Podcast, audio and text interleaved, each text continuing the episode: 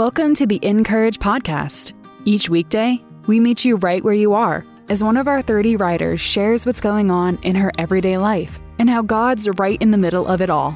They bring their unique experiences, joys and struggles equally, so that you can feel less alone and be empowered by the hope Jesus gives.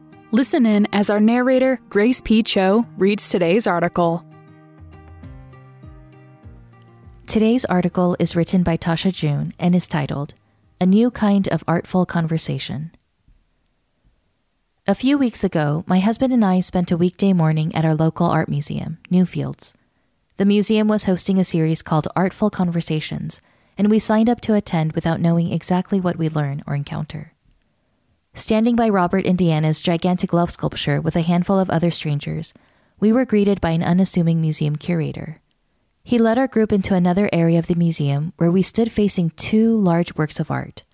One wall tapestry, the miraculous draught of fishes, made by Flemish artist Hendrik Mattens in the 1500s, based on the design by Raphael, and another more modern wall sculpture called Duvor, made by Ghanaian artist El Anatsui in 2007. The curator went on to describe the way he had been curating pieces in this particular wing of the museum by intentionally placing unexpected artwork duos side by side, as if they were in conversation with one another and with us, the viewers. I'm not a visual artist. I admittedly don't know that much about art. I've only been in a handful of art museums in various cities in the world, but in most of the museum experiences I've had, the artwork was arranged and separated by time period, location, or movement.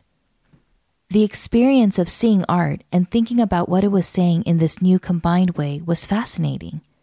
On one hand, I could hear Fiddler on the Roof's tradition playing in the back of my mind, like a fearful protest. Yet, on the other hand, I was enthralled by the way these two pieces, that no one would ever expect to have anything in common, that bridged generations and geography, worldview and experience, dark history and the hope of transformation, worked to illuminate one another.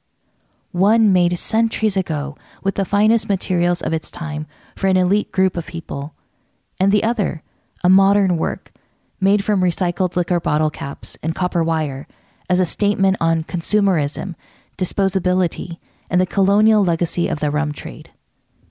I stood there staring at this intentional pairing, thinking about how much like our Creator God it is.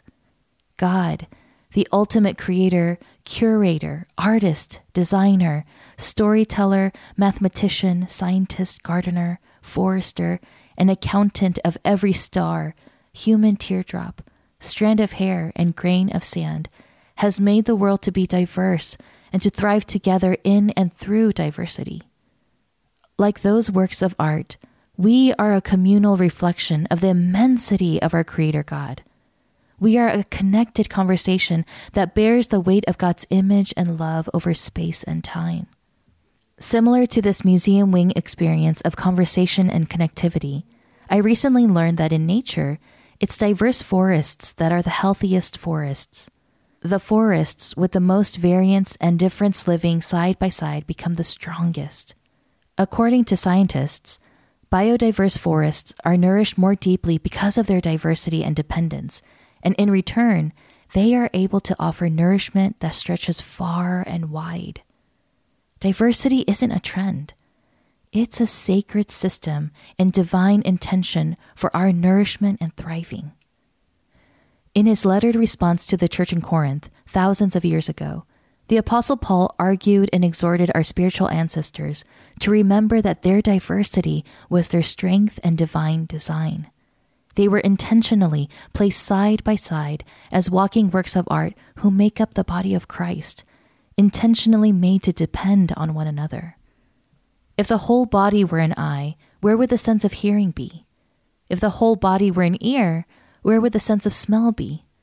But in fact, God has placed the parts in the body, every one of them, just as He wanted them to be. If they were all one part, where would the body be? As it is, there are many parts, but one body. 1 Corinthians 12 17 through 19. After our day at the museum, I spent time further researching the artwork we saw that day. I learned the meaning of El Anatsui's wall sculpture Duvor is communal cloth. perhaps that ancient 16th century tapestry and this modern recycled sculpture had more in common than first meets the eye.